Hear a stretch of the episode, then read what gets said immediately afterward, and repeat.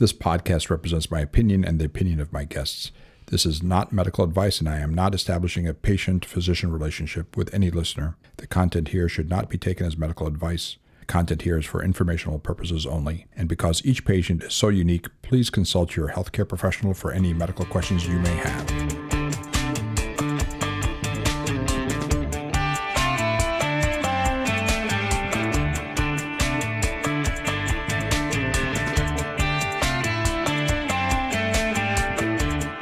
Welcome back, everyone.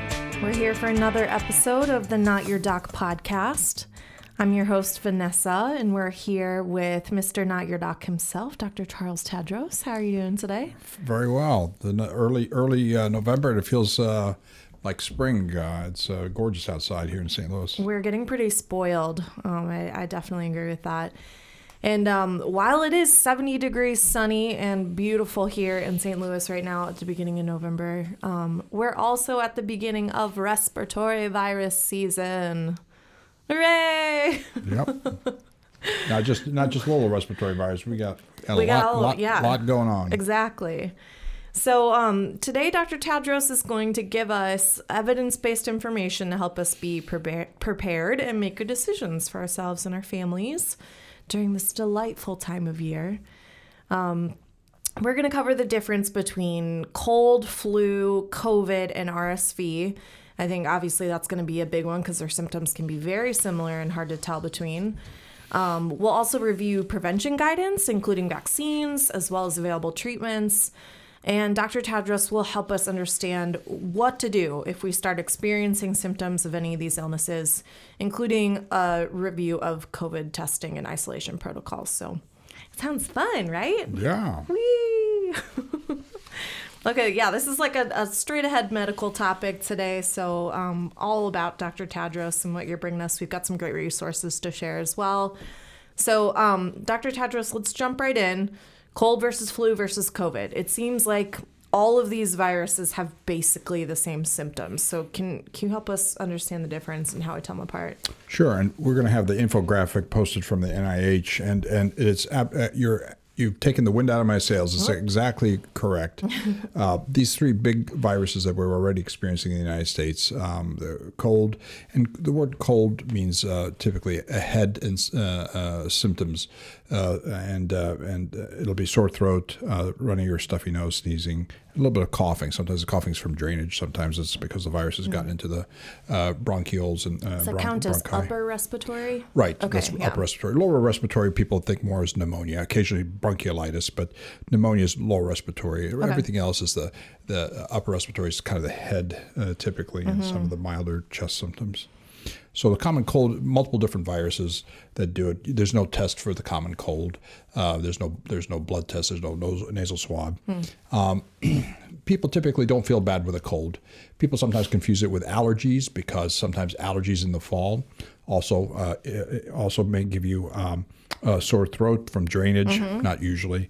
Run your stuffy nose, absolutely. Sneezing, absolutely cough, uh, mm-hmm. especially if you have asthma on top of your allergies uh, in the fall. Sometimes people confuse the two. The differentiation between allergies and uh, just a head cold is itching, itching eyes, itching yeah. palate, itching nose, itching in the ears sometimes.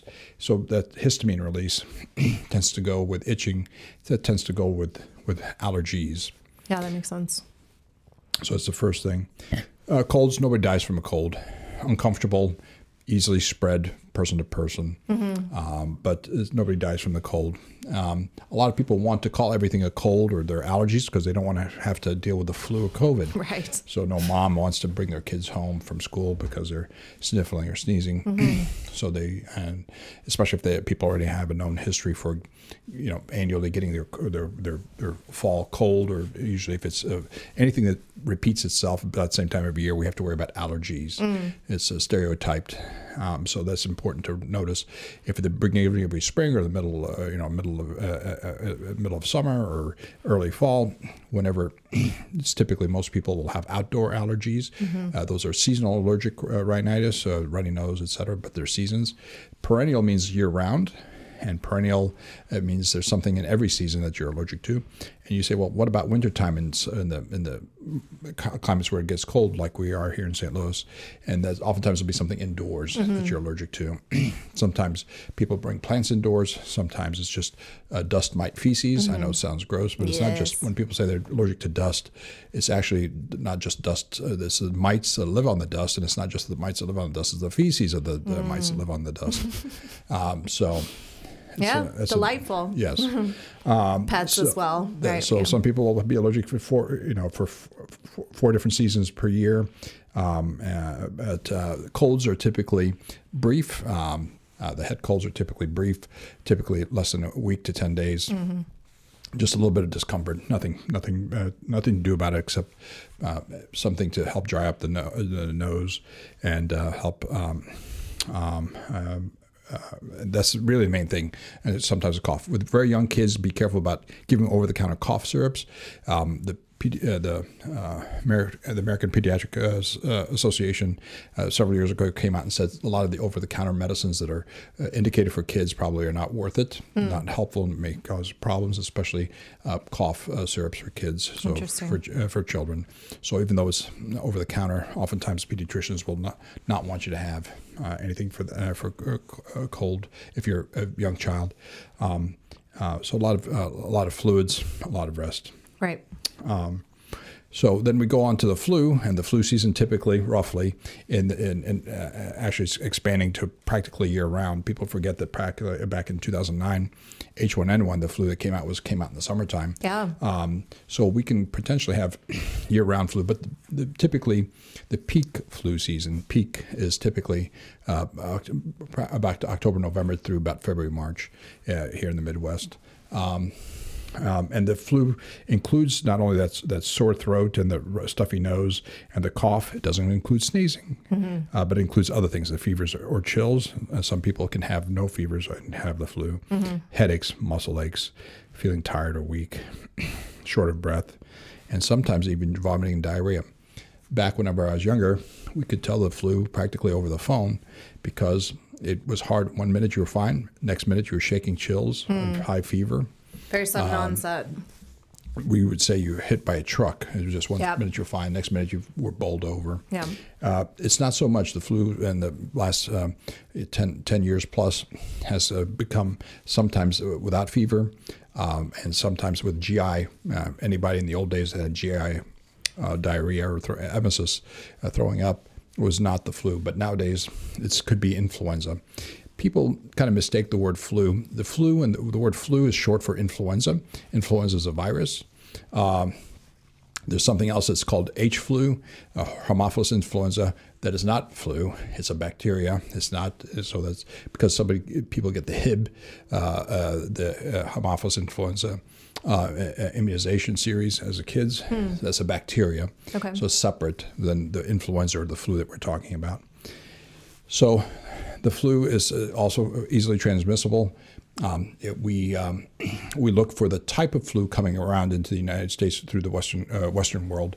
They do predictive models um, that starts somewhere in Southeast Asia. Mm-hmm. They can they know they have decades now of, uh, of, of, information of how it uh, migrates, how it's transmitted mig- uh, migrates across the world, and uh, they can do fairly good prediction about what's co- when it's going to be hitting. Um, and so, but, do they modify vaccines to, to target what well, they think is going to be the strongest? Right. Or? So that's why in the old days, the old days being a few years ago, it's not that much. we grew them in eggs, and it, you had to have a long lead time, many many months to mm. grow them in eggs. So sometimes we'd miss it. We think that something's coming across the ocean, and we predict it, and we grow the the the, the vaccine uh, for the influenza in eggs, and we would miss it. It would yeah. change. Uh, uh, so I've heard it and, said you know the, the vaccine didn't work this year, right. or the vaccine missed this right. year. Antigenic uh, shift and antigenic drift as its own uh, as its own uh, podcast.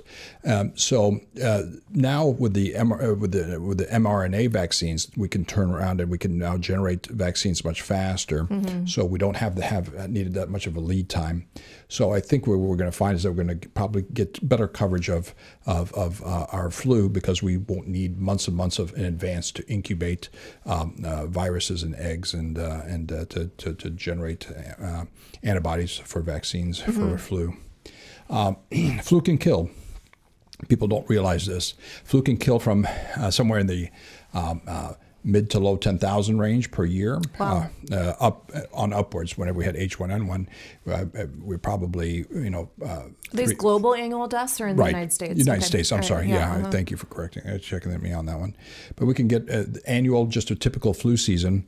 Last few years were not typical because we were isolating, and so we had much, much lower flu, mm-hmm. anywhere from like 14,000 all the way up into the 50s plus thousand wow. deaths just from flu. Uh, this is without COVID. Um, and uh, oftentimes, of course, it's the very young and very old that die from influenza. Mm. Uh, the very young kids who have not been immunized or who have congenital problems are born with lung and heart problems, mm-hmm. um, and uh, the very old mm-hmm. who have uh, um, immune uh, issues and heart issues and lung issues. So those are the people that tend to be susceptible and could pass away just from the flu. Mm-hmm. Is it the flu itself that can be lethal, or is it complications from the flu that yeah. tend to lead to deaths? So uh, that's a good uh, point. Uh, respiratory infections, whether bacterial or, or, or viral, uh, typically cause a variety of things. So uh, everything from uh, from lack of appetite, so mm-hmm. people don't want to eat, so they start losing weight, shortness of breath, so they don't have good oxygen uh, good oxygen exchange. Mm-hmm. They have to be ventilated, which means to help take carbon dioxide, they have to be on ventilators, machines to mm-hmm. help take carbon dioxide off of the off of their lungs. That's a waste product, um, and also uh, push oxygen into their lungs. Um, and some people, um, the infection causes a, a whole body inflammatory uh, response, so ARDS, adult respiratory distress syndrome, and sepsis. Wow. So it goes from lungs to systemic. Uh, so that's from simple virus, uh, we'll call it simple influenza, sure. and uh, certainly from uh, um, uh, other viruses too. So it's uh, you're right. It's not necessarily just pneumonia and mm-hmm. death, but that's typically what happens. These okay. people you can't oxygenate and ventilate enough, and they pass away despite our b- best um, attempts. Mm-hmm. And I know we're, we're going to talk more about vaccines later, but I mean, just hearing the the numbers and the consequences of you know that's right not protecting against flu. There's definitely right. huge reasons to continue to immunize. And obviously, for colds, we don't have vaccines. Uh, once again, they're they're they're limited uh, in terms of what what problems they cause, even though they're highly transmissible. They're, uh, so people get infected and they're infectious. They can spread it to other people. Mm-hmm. Same thing with the flu. Uh, so uh, sometimes with the flu, just like with a lot of viruses, even before, so you have an incubation period, so you're exposed. Somebody sneezes, coughs, mm-hmm. and you catch it, and you don't turn around and become sick immediately. You don't have show symptoms immediately, but sometimes before you get sick, within a day or two before you get sick, you can be spreading the virus yourself. Yeah. So that's part of the problem. Even if you're tr- trying to be polite mm-hmm. um, and, and, have this this etiquette, uh, so uh, it's kind of infection etiquette where you you know you don't you don't sneeze, sneeze or cough out loud. You, you, do it in the inside the elbow so you don't touch your face. Uh, the vampire cough. Right, right. So, um, so what? Uh, so, um, um, uh, we we have immunizations for the flu, like right. I said, and uh, and uh, we don't have anything for the cold. Yeah. Okay, so um, I know you were talking about the incubation stage, and I think that we got a lot more awareness of that learning about COVID 19. So right. tell us some, some more about COVID 19, how yeah. it differs from the flu and cold. Well, the COVID looks like almost practically exactly like the flu, and that's another problem. And so this is extremely important for people to understand. They have to be tested. The doc can't tell over the phone, or a nurse or nurse practitioner right. can't tell over the phone uh, of what you have. Um, in the old days, like I said, if you had the flu, uh, it was obvious, and practically some docs, if you were healthy, didn't want you to come in. They said, mm-hmm. you know, we can do this and that over the phone. You don't need to come in and infect other people in the office, et cetera. Um, uh, but the COVID, unfortunately, um, and especially if you've been immunized, you have a blunted response. You don't have the high fever, you don't have all the big uh, raging symptoms, so it could be much milder, and it can mimic somebody who's uh, had shots for their flu. Um, so, uh, or, and also severe flu can look like severe COVID mm-hmm. Uh, initially at the start. So it is very confusing. So you have to be tested. Um, and this, and both of these are nasal sw- in the, in the doctor's office or urgent care ER is mm-hmm. na- nasal swabs right. uh, for those, and those uh, are rapid antigen tests. Mm-hmm. So, uh, so for the uh, COVID, same thing: fevers and chills, headache, muscle aches, uh, feeling tired or weak, exhausted, sore throat, uh, runny, uh, runny or stuffy nose, uh, cough, shortness of breath, vomiting or diarrhea, and some, and especially early, the very first, you know, COVID strain, we had loss of loss or change of smell or taste. Mm-hmm which doesn't really happen with colds or flu. Right. Absolutely. That's certainly a unique one. So, COVID, there are there at home rapid antigen tests, right? And then That's we'd- right. you'd, but more accurately, you can go into your doctor's office and get te- a PCR test for flu and COVID at the same time, right? Right. Yeah. So the, the actually the tests that they have in the doctor's office, the rapid antigen test, the nasal swabs, is, are, are just as good as the ones that you have at home. I mean, Okay, make- yeah. So that's important. What the doctor's office is, is able to to draw blood and stuff and do a PCR. Uh, polymerase uh, polymerase chain reaction, which uh, has a send off test. You can't run. They Sure. can't. He or she can't run it in the office, but they can do, uh, get it uh, or send you to the lab if the lab is allowing you to walk in. Uh, so yes, that's Okay. correct. Cool. All right, so um, we've we've also heard a lot recently about extremely high rates of RSV among children, Mm-hmm. um, leading to many children's hospitals across the nation becoming full to capacity with sick kids. So, Yes. can you tell us about RSV? I know it's another respiratory virus. Mm-hmm. I wasn't really very familiar with it before this current wave. Um, so, help us understand symptoms, um, you know, treatment and prevention. Yeah. RSV, res- respiratory syncytial virus, uh, and uh, Syncytial, is that what you said? sy- yeah, Cystical? syncytial. Syncytial. Okay, got it. Syncy- Syncytium is just a, a fusion of two cells. It's under a microscope, actually. If you look in, uh, under, um, this wouldn't be regular light microscope, it'd be electronic microscopy. Uh, Okay. Well, actually, the virus you can't see, uh, but the cells that infect uh, kind of fuse together, so syncytium. Um, Okay. And that's what it looks like under the, these lung cells, the lining of the lungs. Wow, Um, interesting. yeah, so that's where it comes from. Uh, also, respiratory uh, virus, very contagious. Mm-hmm. Um, and you and I probably heard about it because you'd hear about RSV for your young nieces and nephews, et cetera. Yep. We wouldn't hear about it so much for adults. But this year's been especially bad. There's a couple of theories. One of them is that we've been isolating from each other for a couple of years now. Finally, we're all together. We've had a couple of years where we're not getting antibodies revved up, um, and so it's hitting us a little harder. Sure. Uh, so this year, I think it was also last year too. Um, it's been showing up in summertime. Typically, it's more wintertime, so it's been showing up a little bit sooner uh, in the United States. Uh, also, uh, the very young, uh, premature babies, babies under six months of age, very old, especially if they have heart and lung disease. Also, pedi- pediatrics less than two years of age that also have heart and lung disease that are congenital uh, are at risk for this RSV, uh, landing them in the hospital, landing them on a ventilator, and potential death. Wow. Yeah. Can you can you say a little bit more about this the the kind of the effect of of COVID isolation and lockdowns on our kind of our general immunity towards mm-hmm. some of these things? I know you mm-hmm. you you said that typically we would have more of an antibody response because we'd be having little exposures that was triggering our body to produce these antibodies, but we haven't been having that. Yeah, that's one of the current theories is that why we're getting hit so hard. And we know for uh, for at least a year, if not two years, our flu uh, numbers were very, very low. Everybody was isolating, we're masking, Mm. Right. we're washing their hands. It goes to show you it works for all sorts of Yeah, viruses. exactly. Um, it's not it's not very fun socially. It's not very fun uh, uh, during the holidays and stuff. We can't hug and kiss people. You can't hang out with people.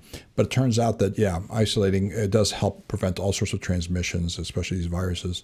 Um, the problem is is that we have the, it, probably what we've discovered over many years is that the human body, in order to survive out in, in the wild in, in our society, we have to have small exposures, not lethal. Yeah. But we don't want to do anybody in. But small exposures where our immune system gets trained to recognize select things. Mm-hmm. Um, and sometimes there's some crossover. So you don't, you may not been exposed to a virus, the specific virus, but you may be exposed to something like it. So your body has a partial antibody against the new virus. Mm. Uh, so that's one of the theories, of course, of why we immunize people with flu. And next season it's a different flu strain.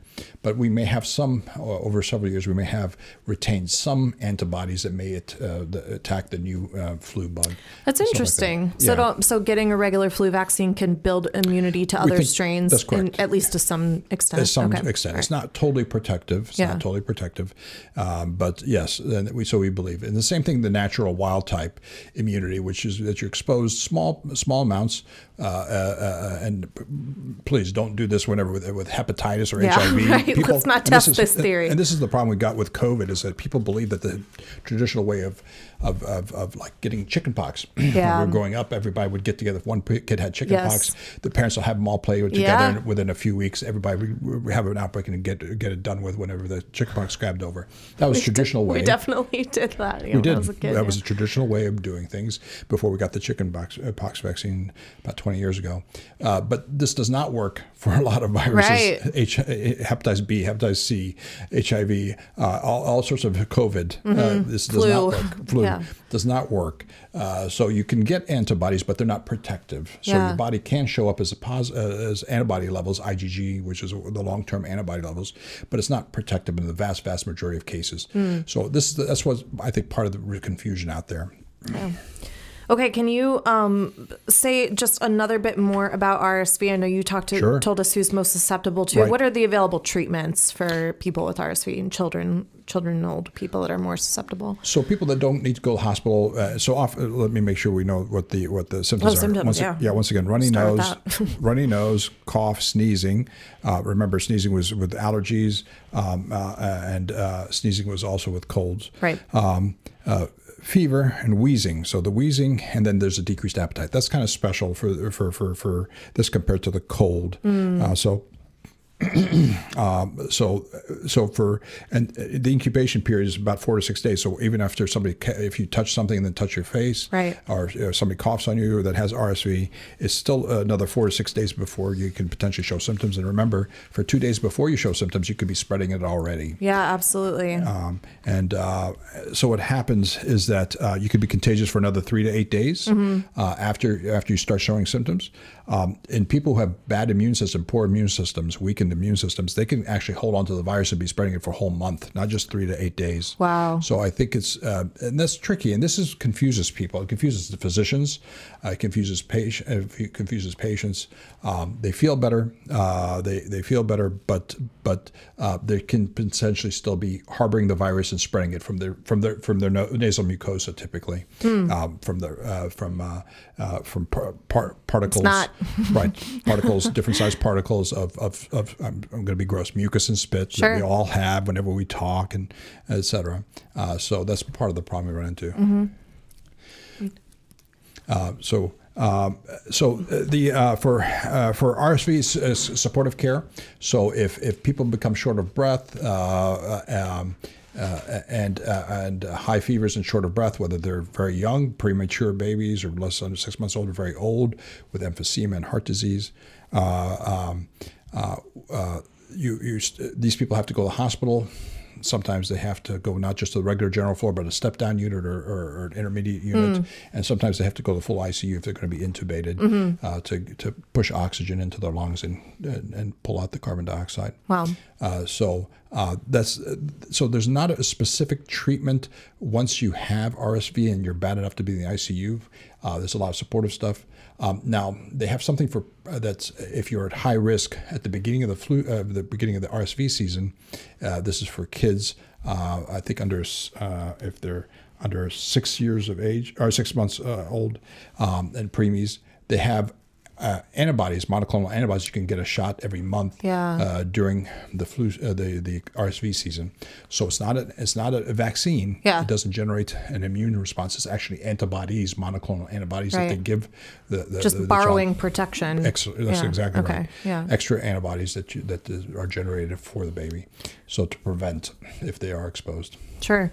Um, one thing we wanted to point out is, um, you know, we we learned a lot through COVID that you know we sort of thought at the beginning that um, COVID could live on surfaces for a very long time, and we were disinfecting our groceries and our mail and all Yes. that kind of stuff, and later found out that it was mainly transmissible through the air, um, through you know right. droplets. Um, RSV can survive for many hours on hard, hard surfaces such as tables and crib rails. Um, that definitely explains why if one kid at a daycare has it and they're playing with toys Right. and other people are playing with the toys, it can spread like wildfire through That's that. correct. Yeah. Yeah, that's uh, soft surfaces are less so, like uh, you know, like uh, leather and uh, and and and uh, tissue paper and, and towels. Uh, but hard surfaces are, are are a problem. And that you're right. We for many months people uh, fomite, which is a transfer uh, of viruses through uh, surfaces called fomites, uh, uh, was a big issue. We did not know um, uh, that. Uh, but it's you're right. Fortunately, after many months of people uh, spending hours and hours cleaning everything and Yeah. leave, leaving things out in the garage Right. and stuff for, for days at a time, uh, we recognize that um, yeah, COVID. That's that goes to show you how. Uh, how little we understood about COVID when we first the novel. It's, remember, it's novel, Mm. yeah, yeah. novel. Novel coronavirus, So we've known about the coronavirus family for probably 50 years, but this novel piece, we were still, uh, we were still. A lot of people spent a lot of time and energy and money Wow. uh, disinfecting surfaces. Yeah, it's intense. All right, so um, can you talk about some available treatments for the flu? Mm-hmm. Um, we wanted to review some of that. Yeah. So it turns out for the flu, even if you're not at high risk of progressing and, and needing and needing inhalers or needing hospitalizations or ER visits, there are a couple of products out there um, uh, that can help uh, not shorten the course of the flu. So by one or two days. Uh, so instead of a week or ten days, you may be a little bit less, and it may lower the intensity. In fact, a lot of people, not a lot of people, but some people, whenever they get some of these products, within hours they feel dramatically better. They go from cough and high fever Wow. and and feeling terrible to they take their their Relenza or their their uh, Xofluza, and all of a sudden within a couple hours they're dramatically better. That's how powerful some of these uh, some of these uh, products are. That's amazing. Yeah. What what kind of uh, medicines are these? Yeah, so antiviral. Uh, Okay. so uh, Tamiflu is the one that probably most people know. Yeah, I'm familiar Uh, with Tamiflu. It's a pill. Relenza is an is a is a is kind of an inhaled powder, and Relenza Hmm. Relenza can be used. Uh, it's not recommended with people with breathing problems. If you have emphysema, uh, which is uh, chronic obstructive pulmonary disease or Mm-hmm. asthma, uh, probably they, the doctor will not give you uh, Relenza.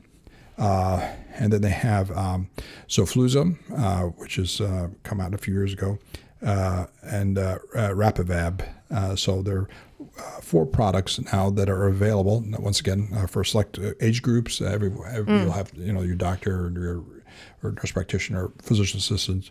Are any of them like more effective than the other, or how? Why Right. why are there so many? Right. Well, part of it they work somewhat differently. Uh, Tamiflu was the best for years because that was the only one really. It Yeah. was- before that was something called amantadine, which was uh, uh, for influenza type A only. Uh, but I believe these all inf- for influenza type A and type B. I believe. Okay. Uh, if I remember correctly, and I'd have to double check my, so people can double check me and uh, tell us I'm wrong. Mm-hmm. But anyway. Uh, so most people, I think, will probably either get Tamiflu or Xofluza. Uh, some people, uh, if, uh, Relenza. A lot of stuff is dependent. So these are quite expensive. A lot of these is dependent, of course, on Okay. um, uh, everything from samples to typically what insurance will will cover. Sure. And Tamiflu is also is available in a generic version too, as Yeah. as well, right? Right, okay, been out okay. for many that makes sense. That makes okay. So, uh, how effective are these antivirals, and what are some like side effects or things to look out for? The good news is that they're they're really specific to to the virus. So uh, so they tend not to have many side effects. Uh, it's uh, it's uh, they're antiviral. So the human cells, the eukaryote, our, our human cells, tend not to have some of the uh, the same um, uh, receptors and uh, uh, uh, hemagglutinin uh, that that that we that we see on these virus pro- uh, uh, uh, uh, particles. Okay. So it's really minimal, minimal. Anything is oftentimes they'll talk about GI upset, uh, some of this stuff. But unfortunately, a lot of people, of course, are having tons of symptoms from Sure. their from their flu. So sometimes it's hard to tell. Uh, but yeah, they're they're actually pretty easy on the on the system. So it's important to say too that obviously you have to get these um, these drugs through your doctor, and you also have to be able to identify that you have the flu, and you can only get a flu test at your doctor's office Right. or urgent care. So, Right. So can you talk a little bit about the importance of doing that? Because there's a window when you need to take antivirals, yeah, right? And that's very important. Um, in the old days, we told people 72 hours. Really, within 24 to 48 hours, that's when these work the best. Uh, so this is when the, the the remember you've you've you already may have had the, the virus in your system for several days incubating, uh, latent, uh, and then before you ever have symptoms to even recognize. Uh, so then you have to go get tested, and before you typically get these uh, these. Um, uh, these types of medicines. Uh, so uh, it's a challenge because uh, during the cold and flu season, uh, your doctor's already busy. Yep. Uh, a lot of phone calls, a lot of uh, office visits. Uh, so that's why a lot of people end up with urgent cares, et cetera, because the doc, your regular doc, is already filled up uh, their schedule, and uh, and so you end up waiting in line. So you could a lot of these places where you can call ahead and they'll have you, they'll text you, etc. Mm-hmm.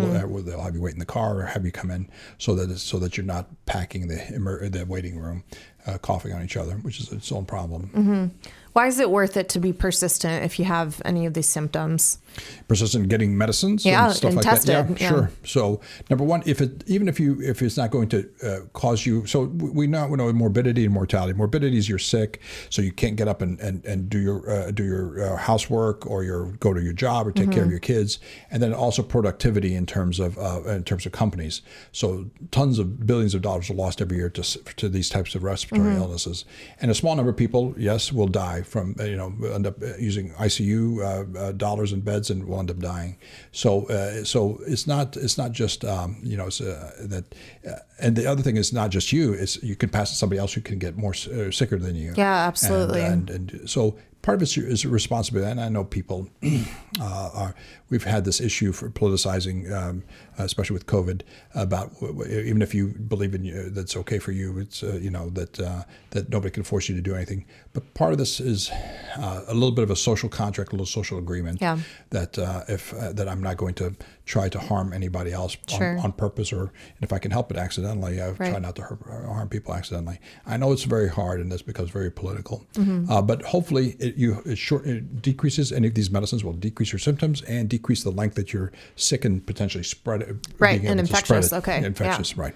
That's good to know. Um, can kids, can children take these drugs if they have the flu, severe flu? Yeah, there, there, there's limitations in terms of uh, of age, and I'd have to look at some of these, but Mm-hmm. there are limitations in terms of how young you can go. But I think you could probably get down to six or twelve years of age. Okay, yeah, that's good to know. Okay, so um, since we mentioned COVID again, can you give us another little review about COVID? I think for- you know for a long time the guidance on testing and isolation and quarantine where it was shifting a lot, um, but now I think we've got a pretty stable protocol for it. Can you remind people what to do in various scenarios? So first one, they've they've been exposed to COVID but um, haven't tested yet, and they have no symptoms.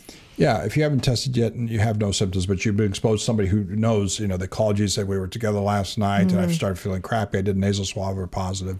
So, uh, so you because COVID is still very infectious, the Omicron and any of these variants are still very infectious, even if you've been immunized. So this is important. Even if you've been immunized, uh, you know, we'll so we'll we'll want you to uh, to potentially test. Uh, so number one, uh, uh, you know, five. It takes maybe up to uh, three to five days to see if you get symptoms. Right. But and if you test too early, it may be artificially negative. You may be testing at day one or day Mm-hmm. two because somebody just called you the- from the night before. Uh, by the way, whenever whenever um, whenever your uh, your test is day zero, uh, so or, or whenever you start having symptoms, if you never tested, it's considered day zero. Right. And in fact, that's the infographic I think we have for the CDC talks about how to count days. Yeah. And stuff like that. the C, the to like give a plug to the CDC's website. It is really, I mean, you can literally go in there and say like, what, Right. how how many days have you been feeling sick? Right. When when was your what day was your exposure? And they'll Right. do the math for you That's in a correct. very foolproof way. It's very easy to use. And we have to talk the same language in order for people to understand. Um, so, so uh, everything from reporting to for people to understand if it's worth, you know, if, if they're out of the woods yet, et cetera. Mm-hmm. So that's important. And they do have, like you said, that calculator. Mm-hmm. Um, so we want people. Uh, so we'll want people to test, and if you test within uh, the first 48 hours of, of being uh, being exposed and it's negative, we'll still want you to test uh, by another, another give it another uh, Couple probably days. a couple of days. Right, That's yeah. correct. Uh, remember, it's a called a false. It's a called a false negative. It's negative, but it's false uh, Mm-hmm. because you're going to be showing up. It just happens that your body has not generated the the virus uh, so that you could pick it up out of uh, pick it up, get it, pick it out of your nose, pick it up from, pick it up from your nose swab. So Mm-hmm. Yeah. that's an important thing. Okay. So that's the first thing. Um, and then people should wear a mask, right, during the the phase where they could be incubating. right. Could Yeah. be incubating because you could spread it even before you have symptoms. Right. For the a day or two before you have symptoms. That's correct. Okay. Um, help us out now if we've tested positive for COVID 19 and have no symptoms or we have symptoms. Right. So, uh, so there's Paxlovid, which is the outpatient, uh, the only I think FDA approved outpatient product right now that you may qualify for mm-hmm. for, for receiving certainly for people uh, that are uh, at risk of progressing for heart disease, lung disease, elderly, uh, Paxlovid, uh, you need to call your physician yeah. um, and uh, let them know kind of where the status is and what your uh, mm-hmm. positivity, what your test positive and your and the dates. And they may or may not, depending, prescribe Paxlovid. It's an oral medicine that you mm-hmm. take as an outpatient. Right. it's so actually two different medications, right? Mixed in yeah, together. Uh-huh, Anti- yeah. Two antiviral medications mixed together. That's right. so it's an yeah. The word antibiotic is, but these are antiviral. Uh, that's right. So, um, so, so it's important to, to, to, to, to, to whenever you test, whether whether that uh, and it's positive, whether without symptoms, don't just assume that you know your that your shots are uh, covered everything. Yeah. Uh, you need to uh, please call your physician or uh, or healthcare provider and let them know, and they'll help. They should. I, I always want medical practitioners to explain why they do or don't do something. Sure. And of course, the risk of doing or not doing something. Yeah. Anecdotally, I know several people who've taken Paxlovid when, you know, a few yes. days into symptoms with COVID and had a similar response as what you were saying before with some of these antivirals yes. for the flu that almost very quickly start right. feeling much better. Yeah, within a few hours, it's yeah. like a off switch uh, for all their symptoms. Yeah, a good chunk of it. Uh, terrible symptoms. Uh, we want you, uh, uh, uh, there's a modified isolation. If you have immunizations, we want the modified isolation of five days.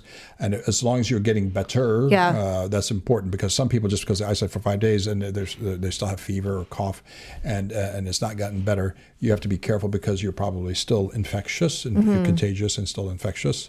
Uh, and they'll, uh, they'll want you to uh, potentially go for another five days wearing masks or right. a week wearing mask. and yeah so let's say let's say that again. So once either so day 0 starts either on the day you start experiencing symptoms, correct? Yeah, if you've not tested, that's correct. Or your the first day that you test positive, right? So it's the day of the test, not the day that you get back the test. Okay, yeah, the day that you, get, take the test. Right, right. If it's d- a delayed right. result, it's right. the day PCR, that you tested, right. and if if it's positive, that's your day zero. So then five days from then, you're for those first five days you need to isolate you need to stay home not be around other people um, once those five days are up, as long as you're feeling better, mm-hmm. you can go about your business wearing a tight fitting mask, right? Mask, right. So we want to quarantine means you're waiting to test positive. Isolations mean you're positive. Right. Yeah. So we like to use words so consistently. We like to use them consistently for people. So quarantine is about you you you you're at risk and we're waiting for test results. Mm-hmm. Um, um, and uh, and isolation means you're positive and we're going to uh, and we want to isolate you from uh, from others who may contract it from you infection. That's yeah. Correct. So typically at our office, we you know do allow patients as long as they're feeling much better after those five days and come mm-hmm. wearing mm-hmm. a mask, mask, We're we're happy to have them in That's the right. office. However, it's a it's a great best practice to call if you have an appointment first to meet with somebody for see a, a, a mm-hmm. physician or a, a counselor or something like that see what they're comfortable with. Some some That's people right. are still wanting you you know if you have any symptoms still to stay away for longer. Right. Again, this is just kind of the courtesy of dealing with COVID. That's correct. Yeah. Okay, so um, having talked about all those things, let's talk about um, prevention. So let's start with vaccines, and then we'll end up with good behaviors for for infection pre- mm-hmm. prevention for respiratory viruses. Mm-hmm. Uh, once again, no vaccines. There are no vaccines to prevent RSV, respiratory mm-hmm. No vaccines to prevent the common cold.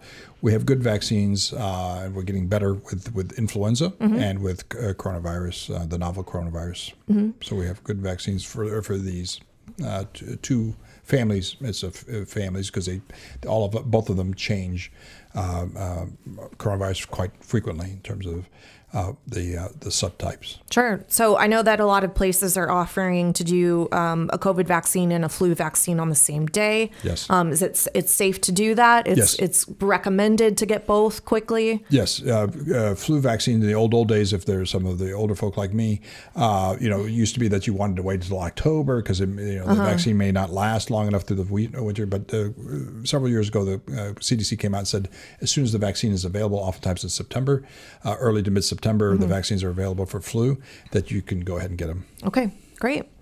All right, this is good. Okay, so um, let's talk about just good hygiene beha- behaviors to prevent infection. So we Mm-hmm. Yeah, can reiterate that. These, the, the important things that I don't think most people realize is the respiratory viruses. These are uh, these are all respiratory viruses.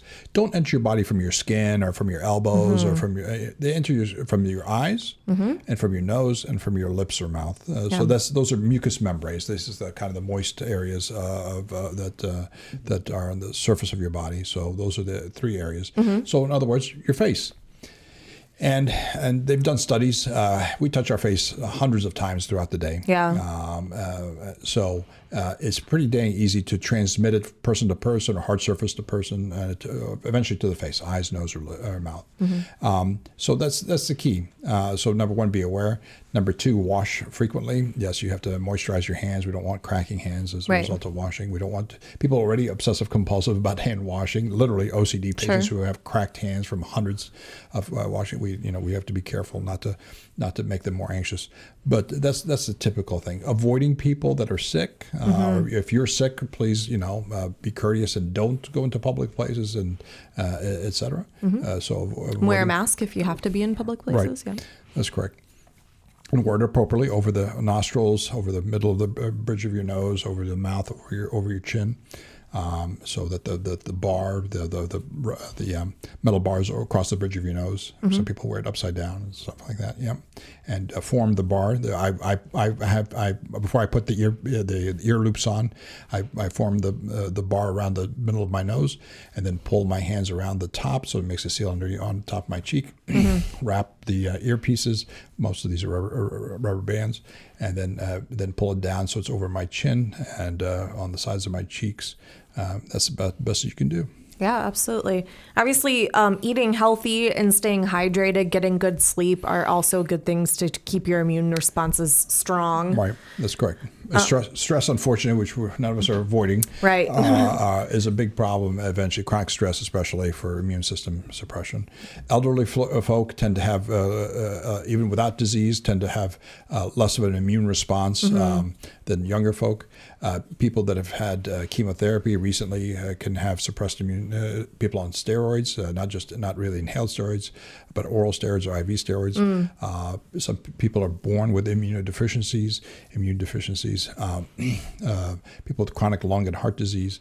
Uh, all these people are increased risk of uh, from the from the uh, flu and COVID and RSV of, of getting sick enough to require hospitalizations. Yeah.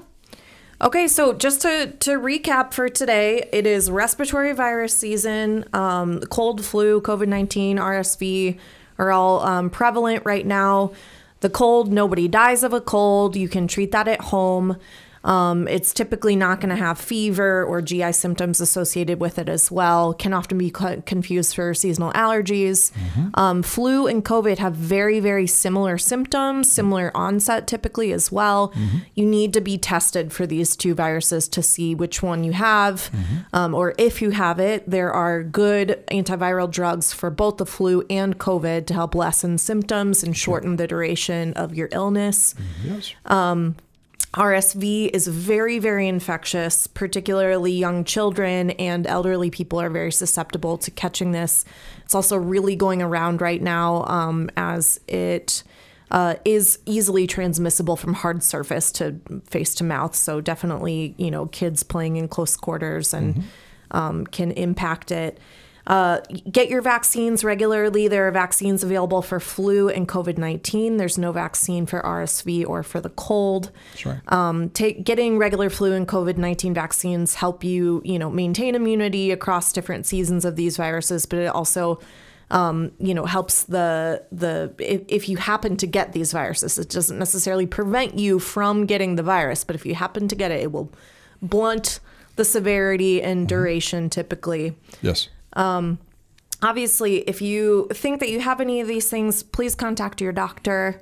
Um, it's always good to stay keyed in there, you know, so you can get the appropriate testing or start the antivirals, which really, you know, you should start pretty quickly after um, symptoms start, and they can really help you feel better as well, right. too. And uh, call ahead. Uh, call your physician's office or or or, uh, or your uh, ER or your urgent care. Call ahead instead of trying to go there and, and wait wait it out uh, in front of a bunch of people.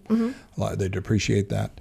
Um, uh, and if you have now, lots of people have masks because of uh, coronavirus the last couple of years. Mask up if you can leave the house, and Yep. you, if you have to leave the house and, and go to your physician, go ahead and mask up. Uh, you don't need to put on gloves or anything like Right. that. Just uh, you don't need to double mask. Um, yeah. Yeah, well, that's good. Um, keep up your good behaviors. Eat healthy. Drink plenty of water. Try to minimize stress. Get plenty of sleep to improve your immune response. Anyway, um, and then also, um, you know, wa- wash your hands. Wear a mask if you have. If you're feeling sick at all, wear a mask or stay home. Um, and if you've been exposed, especially to COVID 19, and you're not sure if you're going to pop positive or not, definitely wear a mask during that time too. So That's right. it's pretty, I'm glad we did an overview of this. I feel refreshed for the season. Well, well I'm sure we probably have to do it every every year. I'm sure we'll have uh, something a little to add every year. Something to add every year for sure. Um, if anybody has any questions for the doc um, about any of this information, you want to know more about the resources, which obviously we'll have in the podcast description links to the things we referenced today, um, shoot us an email at notyourdocpod at gmail.com. That's notyourdocpod at gmail.com. You can find us on Facebook at the Not Your Doc Pod. You can find us on YouTube, Not Your Doc Pod. Um, we're on Spotify as well. Thanks for listening, and we're going to bring you more again. Thanks, Dr. Tadros. Thanks, Vanessa. Good times. Take care.